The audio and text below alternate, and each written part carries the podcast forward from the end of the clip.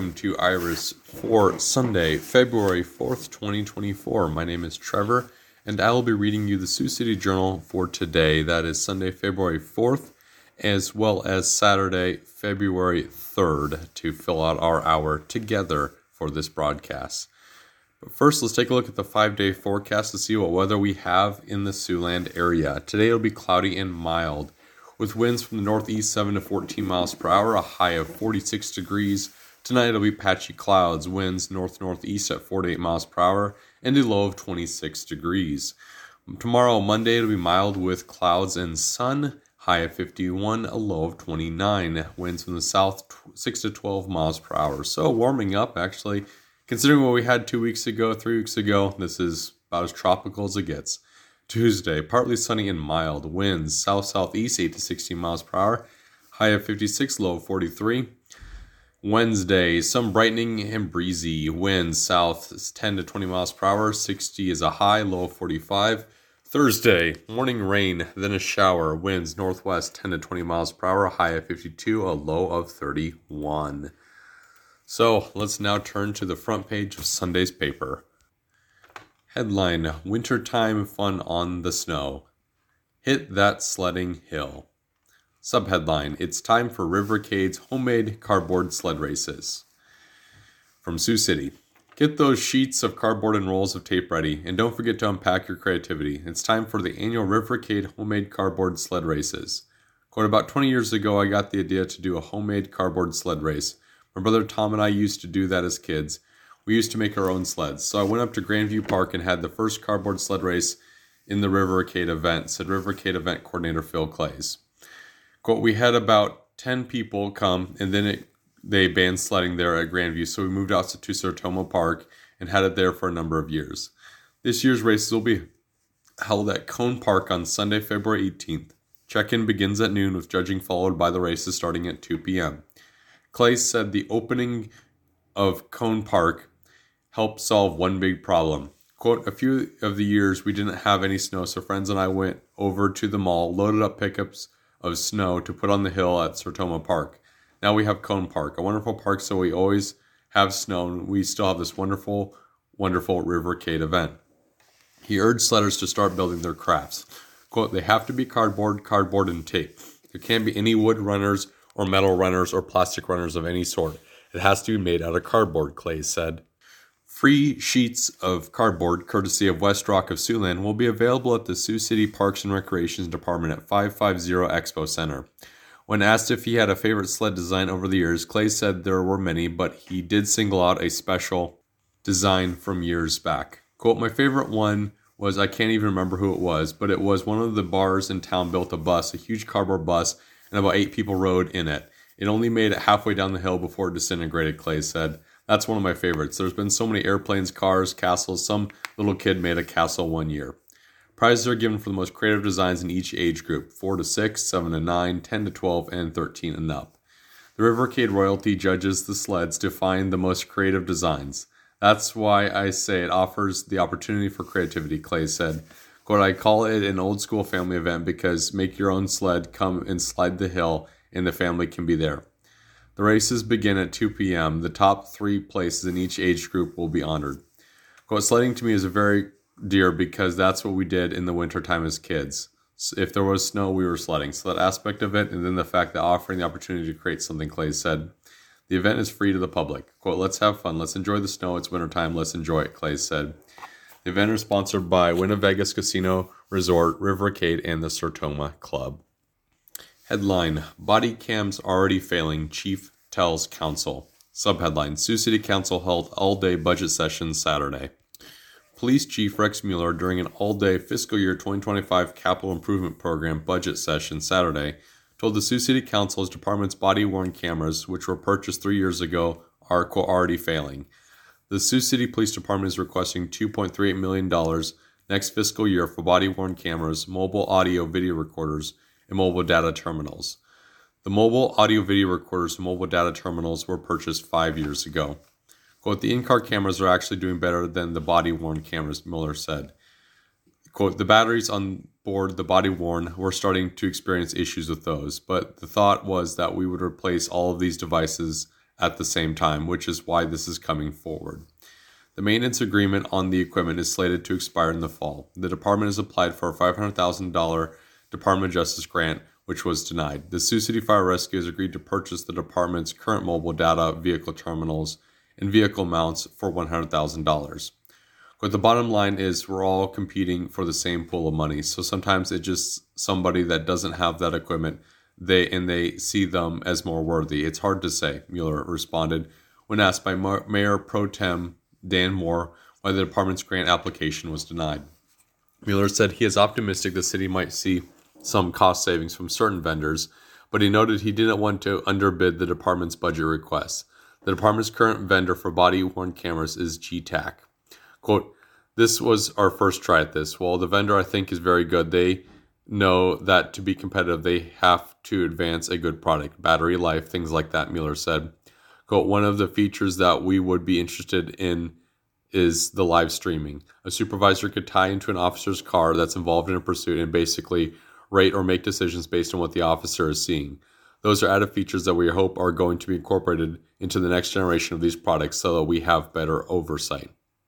Mayor Bob Scott asked that during that the request be brought back to the council's March 6 budget wrap-up session. Scott said the council was sold that these would last longer. Quote, I'm the guy that's been very supportive of this, but this is an absolute joke that you spend this kind of money. You don't probably run that camera more than an hour a shift, and these have already worn out. It's an absolute joke, Scott said. Mueller said the body worn cameras, quote, run quite a bit. Quote, any interaction you're having with the public. So if an officer is called to a call, they photograph or they video that call for service, they code it, and the next call they go to, they've got to start a new video, Mueller said.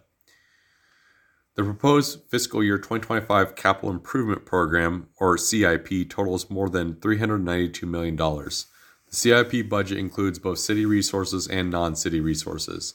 The city resources for fiscal year 2025 are $369 million, $393,947, an increase of 403.51% from the approved fiscal year 2024 budget, according to city budget documents. City resources include general obligation debt proceeds, which are repaid using property tax revenues, water and sewer utility funding, state revolving funds, which are loans the city repays over 20 years with water and sewer utility revenues, and other sources generated through city operations. Non city resources include monthly grants and donations received from outside agencies. Grants have increased $14 million, over about 156%, from the approved fiscal year 2024 budget. Quote, it's a total of $392.4 million, which is significantly higher than we've ever had. That's primarily in the utilities. $312 million of that is wastewater treatment plant improvements, City Finance Director Teresa Fitch told the council. Quote, there is $24.7 million in streets and bridges, $12.9 million in economic development, $10.7 million in parks and recs, of which $9 million of that is the trail projects that are funded, a portion of it through Destination Iowa. Transportation's at $9.5 million, and then the other is $8.4 million. That does include the $2.6 million of public safety items as well. Last year, the council, in spite of objections from the business community, approved a residential, commercial, and industrial sewer rate hike to help fund the projected $470 million three phase rebuild of the city's aging wastewater treatment plant. The Council has committed to the first two phases of the project, which consist of rebuilding the plant at its current location and also slightly increasing the plant's capacity, which the Iowa DNR is requiring. The first phase will address all safety and reliability issues associated with the liquid stream treatment process, along with odor control at York, Floyd, and Riverside lift stations. The second phase will address reliability issues with the solids handling processes. In fiscal year 2025, $300 million is being requested for construction and $12 million for odor control. The funding source for the $312 million is Sewer Iowa revolving loan proceeds. Quote, it says $312 million for 2025, but it's actually going to be spread out across this 30 year loan period, Tom Pingle, the city's utility director in charge of the plant, told the council. Quote, it'll be roughly a little less than $15 million a year on that state revolving loan. That's at 30 years with 2% interest. Scott asked Pingle how much is going to be bid in construction work in 2025. Quote, at the end of 2025, the design should be completed and we should be going out to bid at that point. It's a matter of what the council decides to do on the project delivery method, Pingle said. All right, let's now turn to page A2 of Sunday's paper, where we look to the um, news from Des Moines about the Area Education Agencies, or AEAs, which help support smaller school districts throughout the state. Headline AEA overhaul bill, quote, will not move forward, House chairman says. Iowa Governor Kim Reynolds' bill to overhaul the state's area education agencies won't move forward in the House, the chair of the Chamber's Education Committee said this week. Republican Representative Skyler Wheeler of Hull, the committee chair, halted the bill's advancement after a subcommittee meeting on Wednesday, saying he wanted, quote, further conversations before taking action. In a Facebook post the next day, Wheeler said the bill will not move forward in the committee. The most recent version of Governor Reynolds' proposed bill would give the schools the ability to opt out of the AEA special education services and seek them from another party. He said the change is necessary as the test scores of Iowa students with disabilities have lagged, and the state spends a comparatively high amount on those students without seeing top level results. Quote, we need to just step back and start to ask some of those questions with the overall objective of making sure that we're doing everything we can to get these kids with disabilities the education that they deserve and hopefully see better outcomes, Reynolds told reporters this week. Though the House bill has stalled, Whitver and Republican House Speaker Pat Grassley said they are still interested in working on legislation to address special education in Iowa. Quote, I felt compelled to work on this issue because this is about our kids and we have to get it right if we are to make changes, Wheeler said in the Post.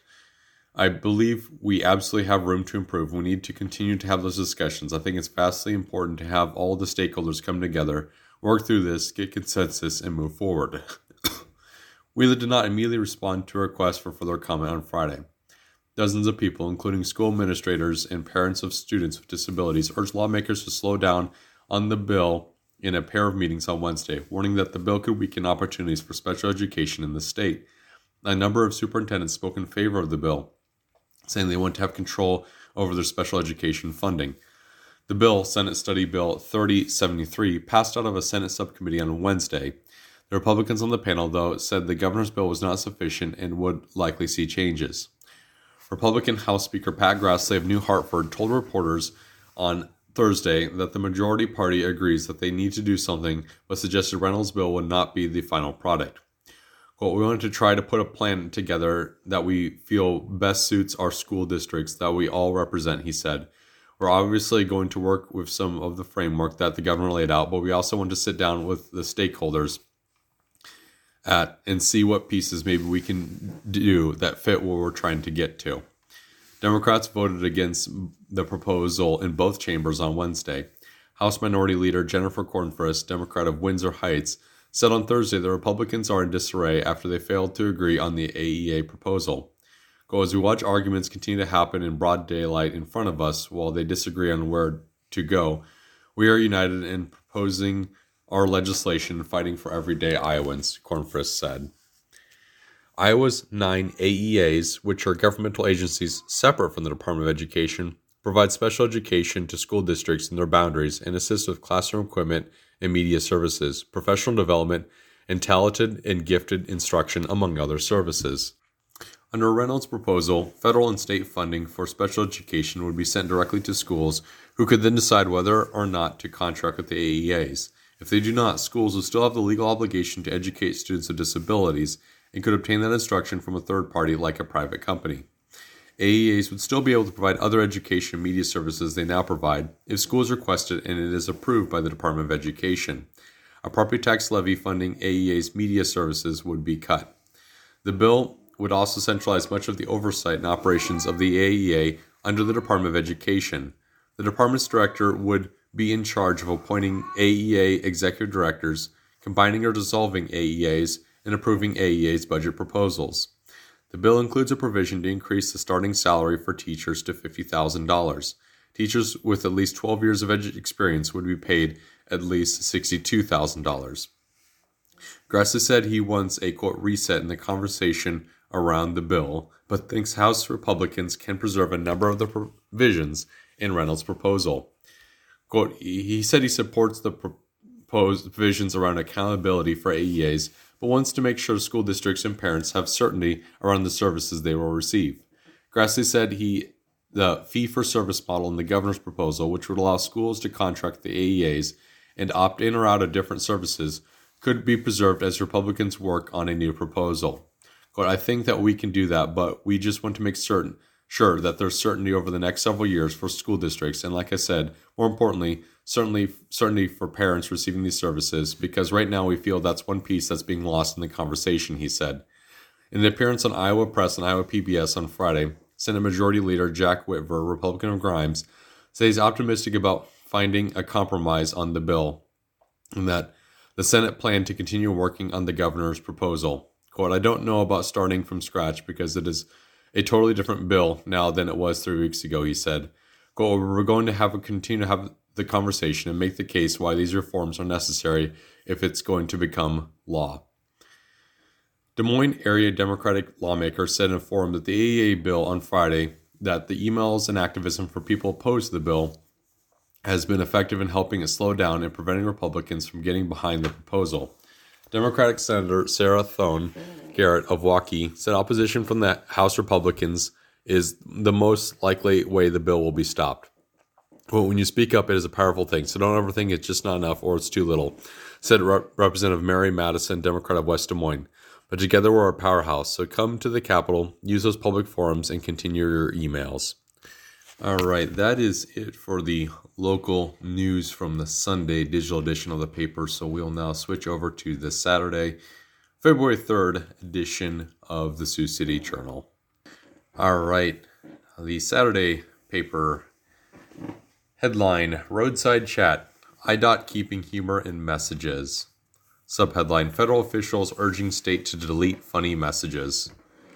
The Iowa Department of Transportation has no plans to stop telling drivers to keep their heads out of their apps or anything else that might distract them while behind the wheel. Recent recommendations from the federal highway administrators urging states to stop using funny or snarky messages on roadside me- message boards likely won't keep Iowa DOT officials from using a little humor, such as the infamous get your head out of your apps message from a few years back to drive home the importance of safe driving. Quote, we are using our judgment and data to continue with the program as it is, said Willie Sorensen, an IDOT traffic safety engineer who's one of the people behind a program that comes up with a short safety blurb displayed every Friday on approximately 80 message boards across the Iowa, including two in Sioux City. Known as Roadside Chat, the program began in August of 2013, aiming to increase awareness of traffic fatalities and advocate for safer driving practices that can prevent them. Each week, an updated traffic death total is posted on the message boards and alternates every few seconds with a safety theme message that about 80% of the time addresses four main safe driving topics distracted driving, aggressive driving and speeding, seatbelts, and impaired driving. The other 20% include awareness of school buses, snowplows, trains, bicycles, deer, construction zones, and other topics.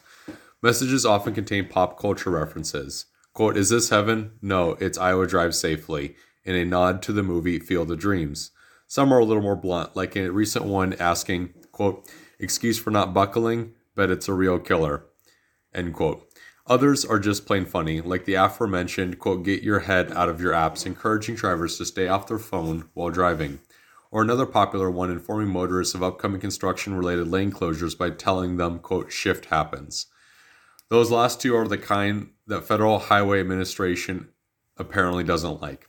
Critics call the messages distracting or insensitive to families who have experienced traffic deaths. Quote, I guess the new signs attract attention, but are too distracting. Not a fan, one driver commented on the IDOT website in 2023. Sorensen said the IDOT is not making light of traffic fatalities, but hopes a catchy message might stick in drivers' minds longer, reminding them of them to drive safely and help reduce the approximately 350 traffic deaths that occur in the state each year. Quote, We don't think fatalities are funny. We're using humor to get a safety message across, Sorensen said. The longevity of some messages is a real thing. Transportation planner Dark Dyken Schultz, who works in the IDOT District 3 office in Sioux City, said he can't remember when it ran, but he chuckles when he thinks of a past message that used an off quoted line from the popular baseball movie The Sandlot. Quote, not buckled, you're killing me, Smalls, still comes to mind when he passes under the message board on his drive into the office. Quote, if there's a good one, some of them will generate conversation, Schultz said. Frankly, considering our mission, it's a departure in a way. All of our messages are serious, and it's still serious in a way, but it's presented in a humorous way. I always look forward to seeing what the message is. As for the messages being a distraction, Sorensen said the argument can be made that anything, other drivers, scenery, regular road signs, can be distraction while driving. After more than 10 years, he said there hasn't been one crash in Iowa attributed to message boards. Quote, no one has come back to me and said they had a crash because of our message, Soren said. Are the messages achieving the mission of reducing unsafe driving? Question. IDOT officials will probably never know. Quote, you can't, can't count the fatality accidents that don't happen, Sorensen said. But that doesn't mean that you can't put a smile on someone's face while reminding them to put down the phone or take the foot off the gas pedal. Despite what federal regulators think, most drivers seem to prefer it that way, and the IDOT see, sees no reason to change a program that's proven to be popular, evidenced by the fact that about a third of them have been submitted by the public. Sorensen said at least 90% of the comments he receives, and he receives a lot of them, are positive. He suspects some of the remaining 10% aren't going to appreciate any of them, regardless if they're funny or serious. Well, I think it's because of our format. We're not doing boring messages, Sorensen said. If they don't like the puppies and kids on the internet, then they probably don't like our message boards either. All right, let's now turn to page A4 of Saturday's paper for more local and state news. Headline Wieck, colon, finishing jail is top priority from Sioux City. Ron Wieck of the Woodbury County Law Enforcement Authority says finishing the jail is the number one priority of the board. While many community members are concerned about the costs associated with the delay in project timeline, Wieck said they are first focusing on completing the jail and then will fully focus on seeking damages from the responsible parties. Quote, our main focus right now is to get that building completed, to get the sheriff's office, to get the people out of the current LEC to the new LEC, Wieck said during a LEC meeting Tuesday. A day before the September 14th deadline for contractors to finish their work, LEC leaders announced the completion date had been pushed back to a proposed April 9th at an additional cost of nearly $1.8 million. Authority members have expressed their disagreement with the additional cost. LEC Authority member Mark Nelson said he received two phone calls last week from citizens angry about the project and where it is at. Nelson said they both felt that no one in the county is holding anyone related to the project accountable for the delay. Quote, I was disappointed that they thought that because it's a reflection on us, that somehow we haven't done a good enough job to let people know we're absolutely holding people accountable and we will hold people accountable, Nelson said. We're actively doing everything we can to build evidence, send letters, engage these parties. John A. Templar Jr. of Whitfield and Eddy Law and Jody McDonald of Fredrikson, Byron, PA, have been hired by the county and LEC authority, respectively, to help with the project delays. The entities have held multiple closed sessions since their hiring. The county is working with its council to assess the additional costs and damages on the project and are working to hold the responsible parties liable for it, according to an LEC authority news release. Wieck said the groups are putting the needed evidence together to hold people responsible for the delays, but the process will fully start once the doors of the LEC are unlocked. We're on top of it. It's going to work. We'll be there, Wieck said. All right, next headline from local and state. Randolph, comma, dog owner reached settlement on support pup. Randolph, Nebraska. Rufus is staying put. The dog's owner, Candace Cook, has settled her federal lawsuit with the city of Randolph, allowing her to keep the emotional support dog within city limits.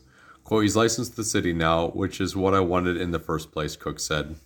The city had previously ordered Cook to remove the dog because it was believed to be a pit bull and thus prohibited from living within city limits under Randolph's dangerous dog ordinance.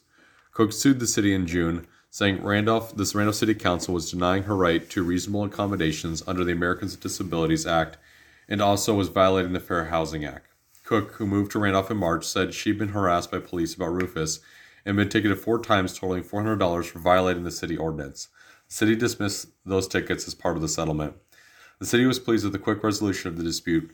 City Administrator Benjamin Benton said, quote, All started with her wanting to keep her dog, and that's the outcome, Benton said. A federal judge had granted an injunction to allow Cook to keep Rufus in her home while the lawsuit proceeded, but the only visible claim she had against the city was under the Fair Housing Act. The injunction was dissolved in a dismissal order signed on January 26 in U.S. District Court in Omaha. Cook dis- has dismissed a complaint she filed with the Nebraska Equal Opportunity Commission.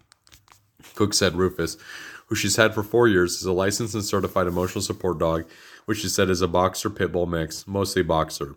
The city's dangerous dog ordinance prohibits American Pit Bull Terriers, American Staffordshire Terriers, and Staffordshire Bull Terriers within city limits, but said the breeds are permissible if the dog is a certified service animal. The city had argued that Cook's documentation filed with her city pet registration didn't make it clear Rufus is a service animal. Cook said she supplied documents from two psychologists and her treating physician supporting her need for a support animal.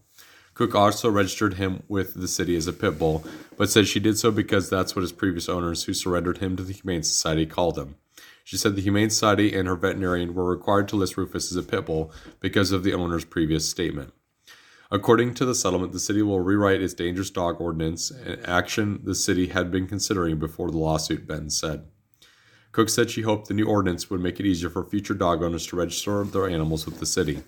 With the next person who has a service dog as an emotional support animal won't have to go through the hassles I went through, she said. All right, let's now turn to the briefs sections, uh, the shorter stories on page A4 of today's paper. Headline Ireton man placed on probation for vehicular homicide. The driver in a fatal Thanksgiving 2020 motorhome rollover has been placed on probation. Chad Velotho, 53 of Ireton, Iowa, pleaded guilty in December in Plymouth County District Court to vehicular homicide by reckless driving. District Judge Roger Sailer on Friday suspended a 10 year prison sentence and placed Velotho on three years probation. Velotho must pay a $1,370 fine and $150,000 in restitution to the estate of Jace Vandenberg, a passenger who died in the crash. Sailer noted in his sentencing order that Velotho has already paid the restitution. Velotho had pleaded guilty to the charge, which was reduced from vehicular homicide, operating under the influence as part of a plea agreement on the first day of his trial. Velotho was driving a motorhome that crashed at about 9:30 p.m. November 26, 2020, near the intersection of County Road L12 and Quest Avenue near Remsen. Velotho was traveling north when he failed to negotiate a curve, left the road, and rolled several times. Law enforcement officers at the scene found open alcoholic beverage containers inside the vehicle. Other passengers told authorities Velotho was the driver, and a blood sample obtained from Velotho showed his blood alcohol concentration was 0.224%, nearly three times the legal limit according to court documents. Vandenberg, 23 of Ireton, died in the crash, and five others were injured. Headline Man pleads not guilty of setting fire in Sioux City house. A Sioux City man has pleaded not guilty of setting a fire that caused extensive damage to a Sioux City house.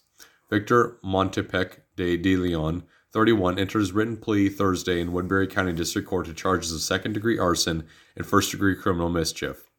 Firefighters responded to the fire at 6:24 a.m. on January 8th at 1114 Jennings Street.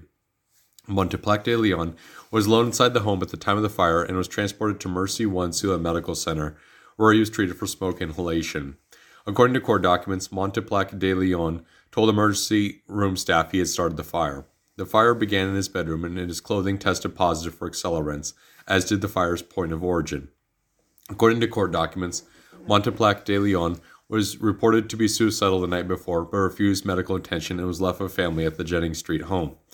He told police that on the morning of the fire, he was suicidal, under the influence of methamphetamine, and had overdosed on prescription drugs. He couldn't recall how the fire started, but didn't deny start, starting it, court documents said. The fire caused more than $50,000 in damage to this two story home, which was red tagged as unfit for occupation because of heavy fire and smoke damage. All right, let's now turn to page A6 of today's or yesterday's paper. Headline County Attorney laments, quote, demoralizing effect of online flack. Subheadline Sac County okayed $25,000 reward for David Schultz last week. The Sac County attorney on Thursday told the Journal that the ongoing torrent of criticism, much of it online, directed at investigators in the search for missing Wall Lake, Iowa trucker David Schultz, has had a quote demoralizing effect on those involved. Quote, they're not robots, they're not without feelings, Sac County attorney Ben Smith said by phone Thursday. Schultz, a 53 year old married father of 10 year old twin boys, vanished before Thanksgiving. He was last heard from in the early morning hours of November 21st, according to the Lakeview Police Department. Social media users have since taken a standoffish tone with law enforcement, including the Sac County Sheriff's Office, on the case. In December, Sac County Sheriff Ken McClure lamented, quote, a whole bunch of keyboard detectives and Perry Masons out here second guessing the work of officers. Smith said in his experience, few, if any, missing persons cases or cold cases have been pursued as tirelessly as Schultz's disappearance. When I know probably about six or seven officers and investigators that didn't have a Thanksgiving, he said. They were working on this the whole time. I was one of them. The same for Christmas. A lot of time that normally would be spent with families was spent expending extra hours in searching, trying to find David. Last week, the Sac County Board of Supervisors voted unanimously to use $25,000 of American Rescue Plan funds for the reward for information leading to Schultz. The dollar figure, Smith said, was an amount the county felt it could comfortably allocate out of its rescue plan dollars. Smith said that from his reading of the law and U.S. Treasury Department regulations, the county is permitted to use its American Rescue Plan funds in this manner. Municipalities have a fairly wide discretion in how they choose to use up the up to $10 million of these funds. Sac County received less than $1.9 million in total. Quote, I felt comfortable doing it, he said, adding, quote, if it turns out I'm wrong, if it turns out that Sac County's wrong, the money's been allocated. It has not been spent, and we'll reevaluate that and make sure that we are following the law. Smith cautioned that the reward is not yet active due to the legal and logistical complexities. He declined to offer any timeline for when the reward will be officially published. The Sac County Sheriff's Office, he said, has been working diligently to set up a process capable of facil- facilitating the intake of this information. Among the undecided matters, Smith said, are the wording of the reward announcement and the role, if any, of the third party outfit known as Crime Stoppers in accepting tips. Quote, it's just not a straightforward task, he said, of the reward. We have to be prepared to handle a large volume of incoming information. Next headline Judge approves voter rights settlement. A federal judge has approved an agreement between two Indian tribes in Thurston County that gives Native American voters the majority in five of seven county board of supervisor dis- districts. Chief U.S. District Judge Robert Rossiter Jr. called the agreement, quote, fair, reasonable, and adequate in a January 26 order that provides for the settlement of a lawsuit in which the Winnebago and Omaha tribes and several individuals said the county and the Board of Supervisors had violated the Voting Rights Act with its previous district map in 2022. Quote, the settlement reasonably resolves difficult voting rights issues in a manner that is fair to all parties, Rossiter said in his ruling. The settlement includes a new district map with which the Thurston County Board of Supervisors has approved for implementation in this year's election. The map will be in place until after the next census in 2030, when population shifts could require the redrawing of districts.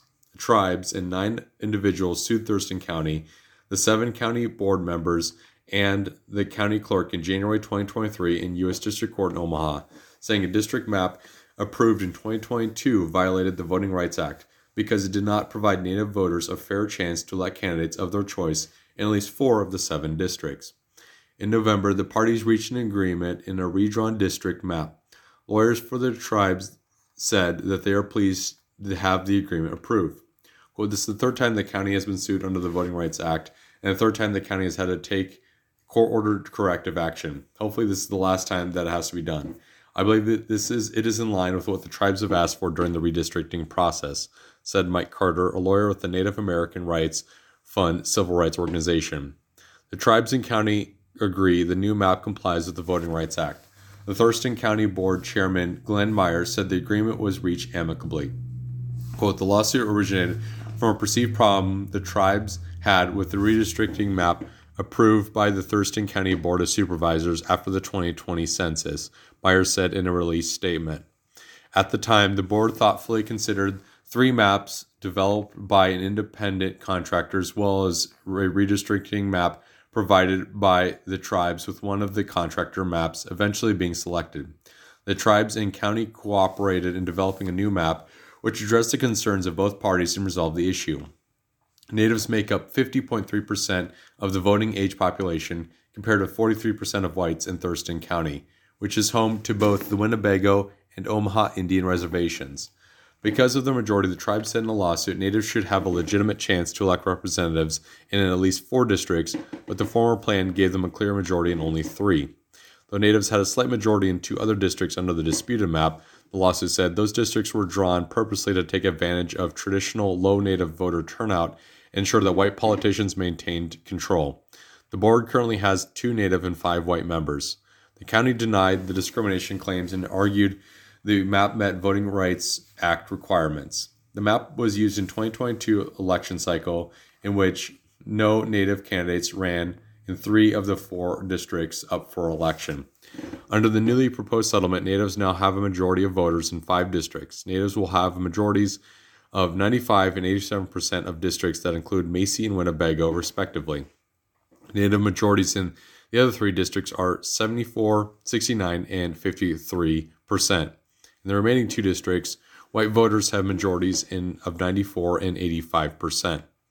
Quote, terms of the settlement provide relief for our clients and allow them to elect candidates of their choice, said Ezra Rosenberg, a lawyer with the Lawyers Committee for Civil Rights Under Law, which also pre- represented the tribes. The new district map does not displace any current supervisors from the districts, giving incumbents a chance to run for re election in their present districts when their current terms are on the ballot this year or in 2026. All right, next story. Headline Siouxland Chamber lobbies for priorities at Iowa Capitol. Subheadline The group wants affordable housing, comma, education, and childcare.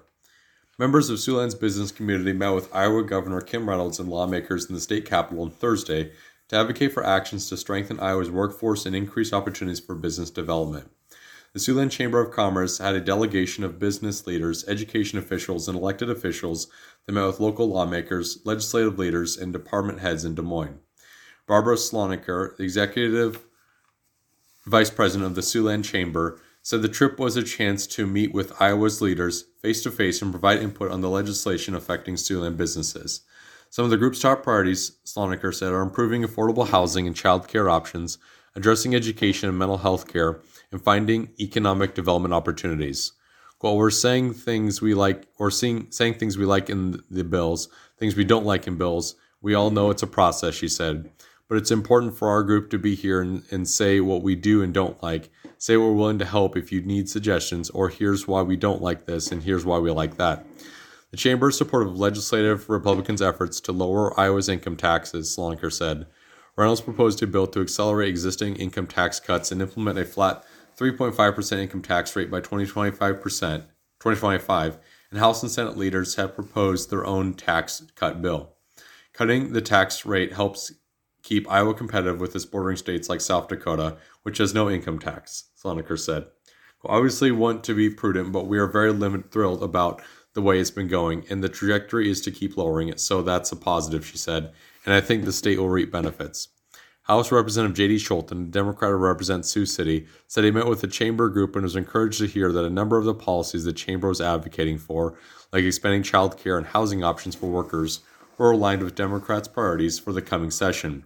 Democrats are in the minority in both the high Iowa House and Senate. Quote, they just view this as a Sioux City issue, he said. And that's so where I'm looking at my colleagues across the aisle and saying, hey, let's tackle some of this stuff.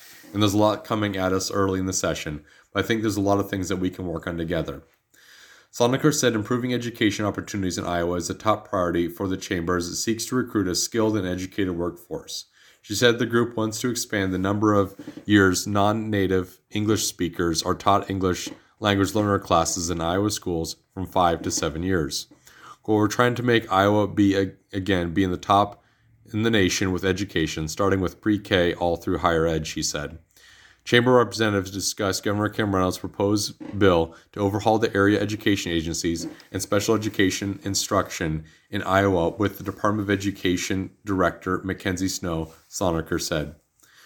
The bill, which was met with skepticism from Republican lawmakers this week, would allow schools to opt out of the AEA's special education instruction and seek it from a third party and make a host of other changes to their operations. Next story headline Iowa GOP unveils plan to eliminate income tax. Iowa House and Senate Republicans rolled out a new proposal to provide a glide path to eliminating the state's individual income tax. Representative Bobby Kaufmann, Republican of Win- Wilton, and Senator Dan Dawson, Republican of Council Bluffs, filed legislation Thursday that would put Iowa on a path to eliminate the individual income tax and protect the tax relief measures Republicans have passed.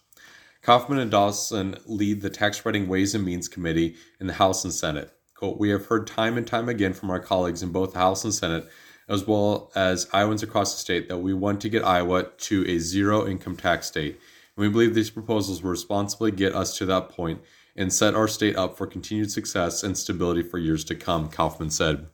Senate Study Bill 3141 would accelerate current income tax cuts lawmakers passed in 2022 that gradually reduces rates until tax year 2026 when most when most Iowa workers will pay a 3.9% state income tax.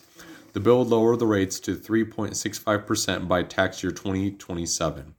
It also would have Iowa Public Employees Retirement System start managing the state's more than $3.5 billion taxpayer relief fund.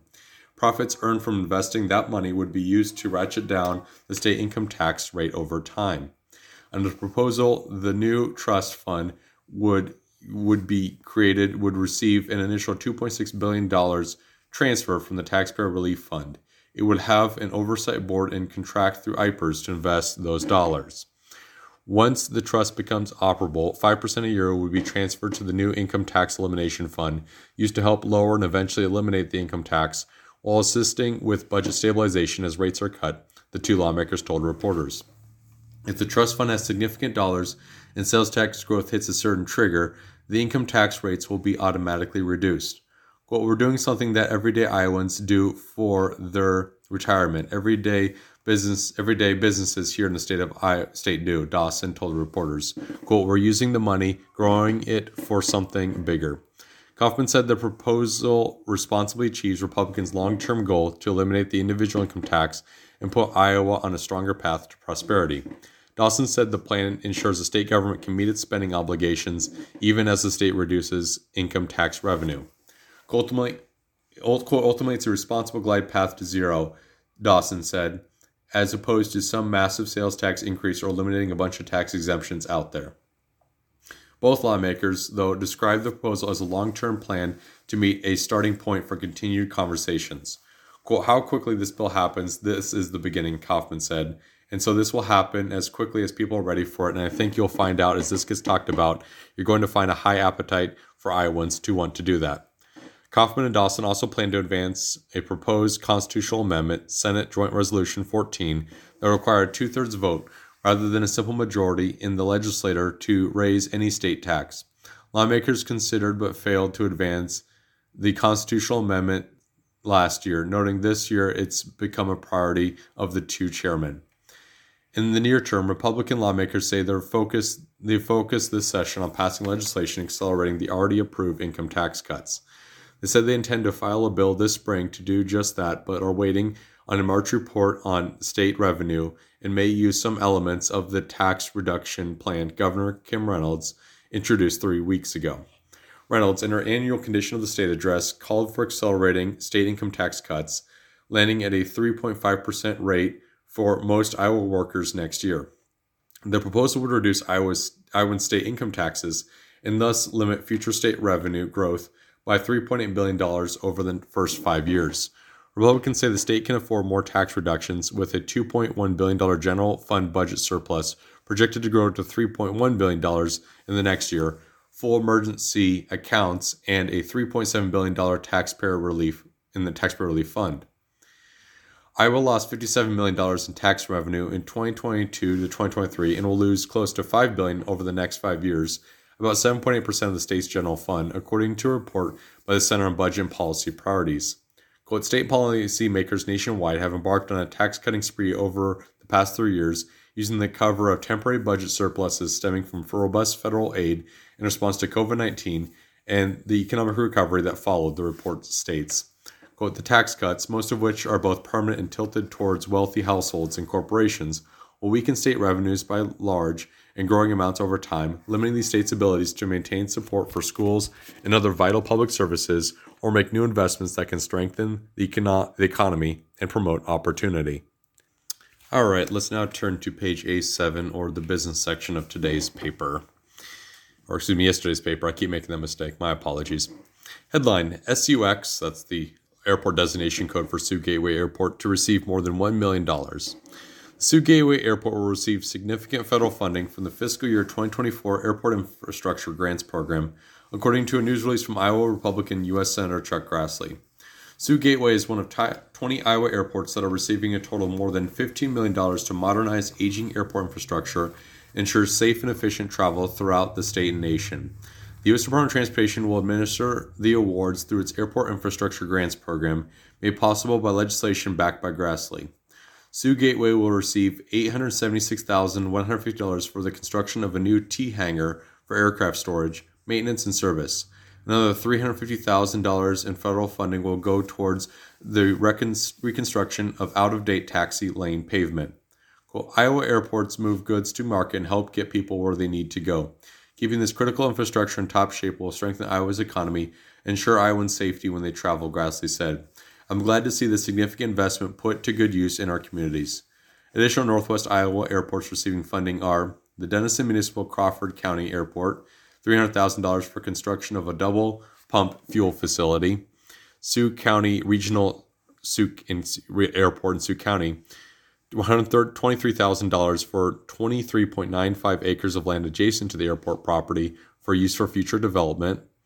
Estherville Municipal, Municipal Airport in Emmet County, $360,000 for sealing, crack repair, and joint filling to 4,800 feet of existing runway to extend the pavement's life.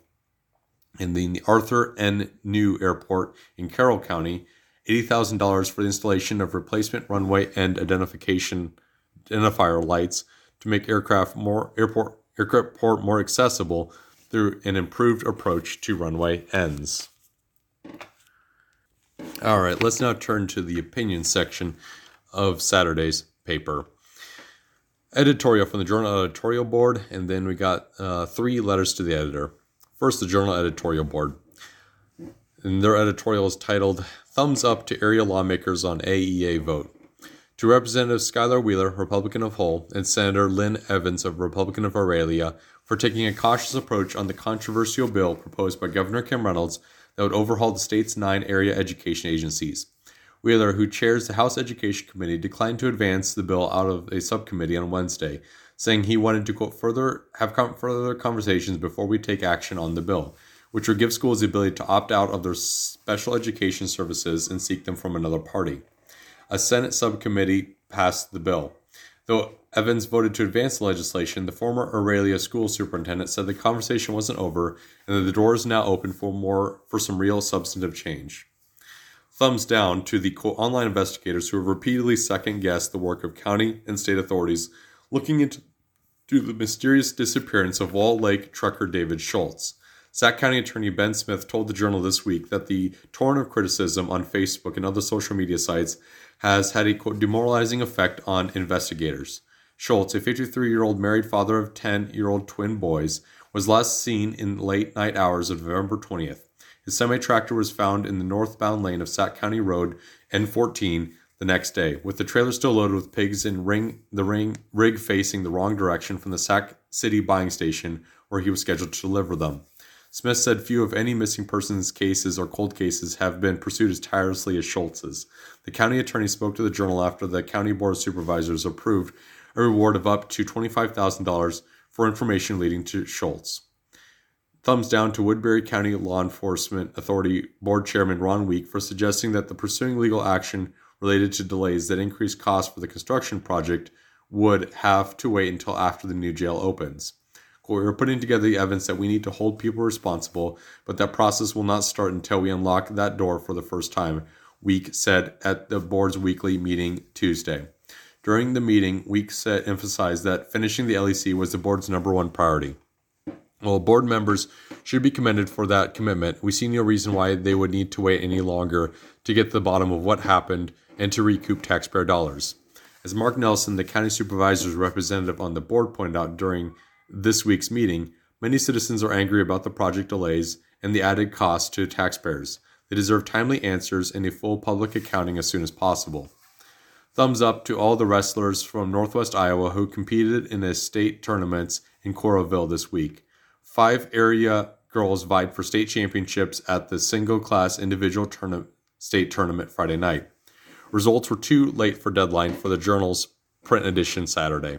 On Saturday, Sergeant Bluff Luton and Hinton will compete for team titles at the state tourna- duels tournament at Xtream Arena. For sports editor Ryan Timmerman's complete coverage from both tournaments, visit SiouxCityJournal.com. All right, let's now read letters to the editor from local Siouxland voices. Headline Iowa bill could allow non Christian, quote, chaplains. Iowa Senate Bill 3092 provides for public schools to allow for chaplains to be employed by the district to counsel students, ostensibly to promote students' mental health. One of the promoters of the bill implied that since the bill didn't specifically say Christian chaplains, the bill didn't favor a specific religion and was even handed.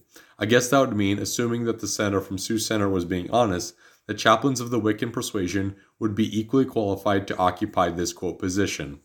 Signed, John Polifka of Mapleton, Iowa. Next letter is titled, Will Washington, comma, Lincoln be sufficiently honored? Monday, February 19th is a national holiday honoring Presidents George Washington and Abraham Lincoln. On that day, there will, will there be huge gatherings to celebrate at the Washington Monument and the Lincoln Memorial, Washington D.C. Question mark. Will there be national and local marches? Question.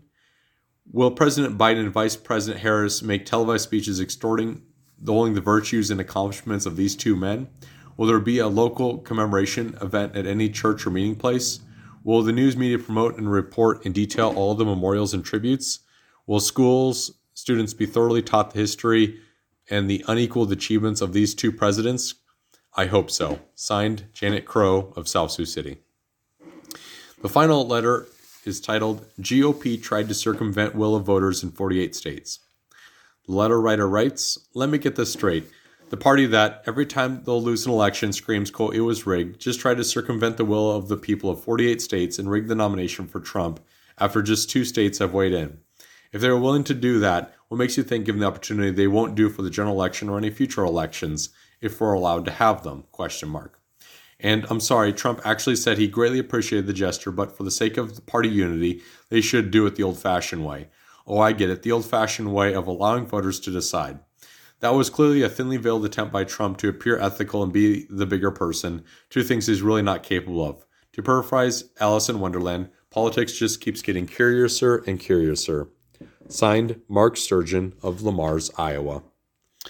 Well, friends, that brings us to the end of the broadcast for the Sioux City Journal for Saturday, February 3rd and Sunday, February 4th. So I hope you all have a wonderful weekend. Be kind to yourselves, and if you can, someone else. Until next time, bye bye.